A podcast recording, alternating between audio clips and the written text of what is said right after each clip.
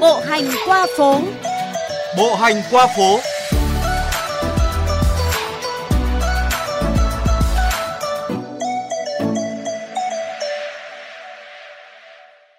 Thưa quý vị và các bạn, Hồ Hoàn Kiếm là tên gọi chính thức ngày nay của Hồ Lục Thủy, hay còn gọi là Hồ Thủy Quân, Hồ Tả Vọng khi xưa.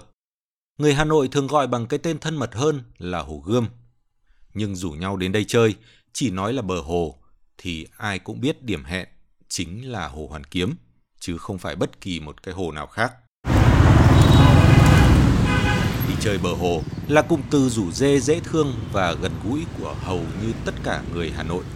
Từ những đứa trẻ con ở phố đến người lớn tuổi, chỉ cần bảo nhau ra bờ hồ, lên bờ hồ, hẹn ở bờ hồ là ai cũng hiểu. Người Hà Nội, cụ thể là người dân phố cổ, từ lâu đã coi Hồ Hoàn Kiếm là sân chơi, là chỗ ngắm cảnh, là điểm hẹn, là nơi gặp gỡ bạn bè thân thuộc nhất của mình. Tất nhiên, với khách du lịch, ai đến thủ đô cũng phải đến thăm Hồ Hoàn Kiếm. Không đi chơi bờ hồ, chắc chắn không thể gọi là đã đến thăm Hà Nội. Có lẽ không có địa danh nào ở thủ đô mà lại thân thuộc và chơi mãi không chán như Hồ Hoàn Kiếm. Trước đây, những đứa trẻ con lúc nào cũng được bố mẹ hứa đưa lên bờ hồ chơi nếu ngoan ngoãn, học hành chăm chỉ, giống như một phần thưởng quý giá. Và đứa nào cũng phải cố gắng để nhận được phần thưởng ấy.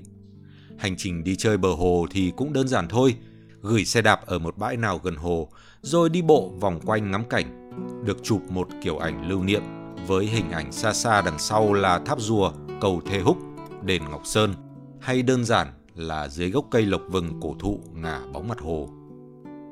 Chuyến hành trình sẽ kết thúc một cách có hậu hơn với chiếc kem Tràng Tiền thơm phức đầy mong đợi từ lúc được người lớn hứa cho đi chơi bờ hồ.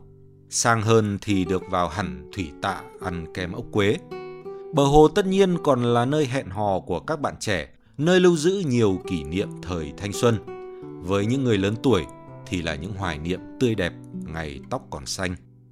Tôi là người sống à, từ bé Hà Nội, gia đình thì cũng nhiều đời, lại sống ở trong khu phố cổ nữa.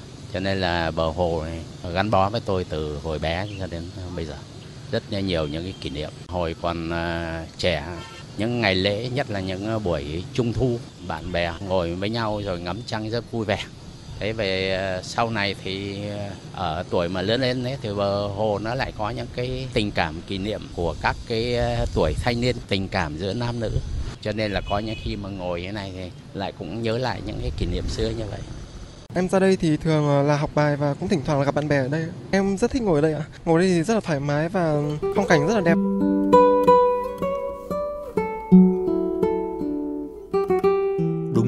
Rủ dê của mọi người mỗi khi muốn cùng bạn bè hẹn hò ở đây, bờ hồ là điểm vui chơi, giải trí.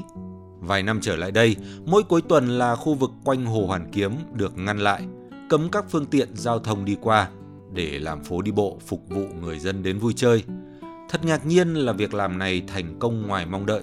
Rất nhiều người ủng hộ việc này và mỗi cuối tuần lại có hàng ngàn lượt người rủ nhau lên đây đi dạo phố, ngắm cảnh, chụp ảnh, vui chơi. Bên cạnh những dịch vụ cũ kỹ tưởng như gắn liền với bờ hồ như chụp ảnh dạo, hàng rong, dạo quanh hồ bằng xích lô hay khắc bút, dịch vụ này còn tồn tại mãi đến tận gần đây mới biến mất. Có thể do người khắc bút ấy đã quá già, hoặc cũng có thể bây giờ không ai còn có nhu cầu với dịch vụ này nữa.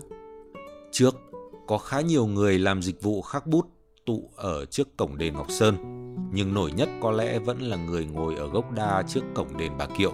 Người ta thường hay mang bút máy lên thuê khắc, chủ yếu là tên hoặc chữ lồng viết tắt của mấy anh chị yêu nhau.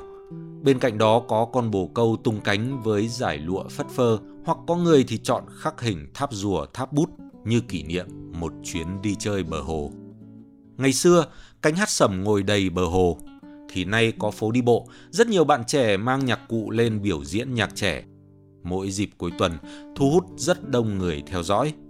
Cũng là sự thay đổi của thời đại và nhu cầu thị hiếu của đám đông. Thay vì ngồi xích lô thì có thể chọn xe điện hay xe buýt hai tầng chạy vòng quanh bờ hồ ngắm cảnh rồi chạy tiếp khắp phố phường ngắm thủ đô. Bờ hồ còn có công dụng khác mà có lẽ là đặc trưng và đẹp nhất của nó, đó là giống như một sân vận động ngoài trời. Khi mỗi sáng sớm phục vụ hàng trăm lượt người, từ già tới trẻ kéo nhau ra đây tập thể dục thể thao. Mỗi người, mỗi đối tượng chọn cho mình một môn yêu thích. Những người già thì múa quạt, khiêu vũ, trung niên thì chơi cầu lông, thanh niên đá cầu tập tạ, đu xà. Đám trẻ nhỏ thì chạy loăng quăng cho tiêu bớt năng lượng tưởng như vô hạn của tuổi trẻ. Cứ thế những hình ảnh ấy gần như trở thành biểu tượng ở từng góc bờ hồ mà có lẽ nếu một ngày nào đó thiếu đi sẽ là mất mát rất lớn đã mang lại sự dễ chịu lâu dài cho những người thích đi chơi bờ hồ.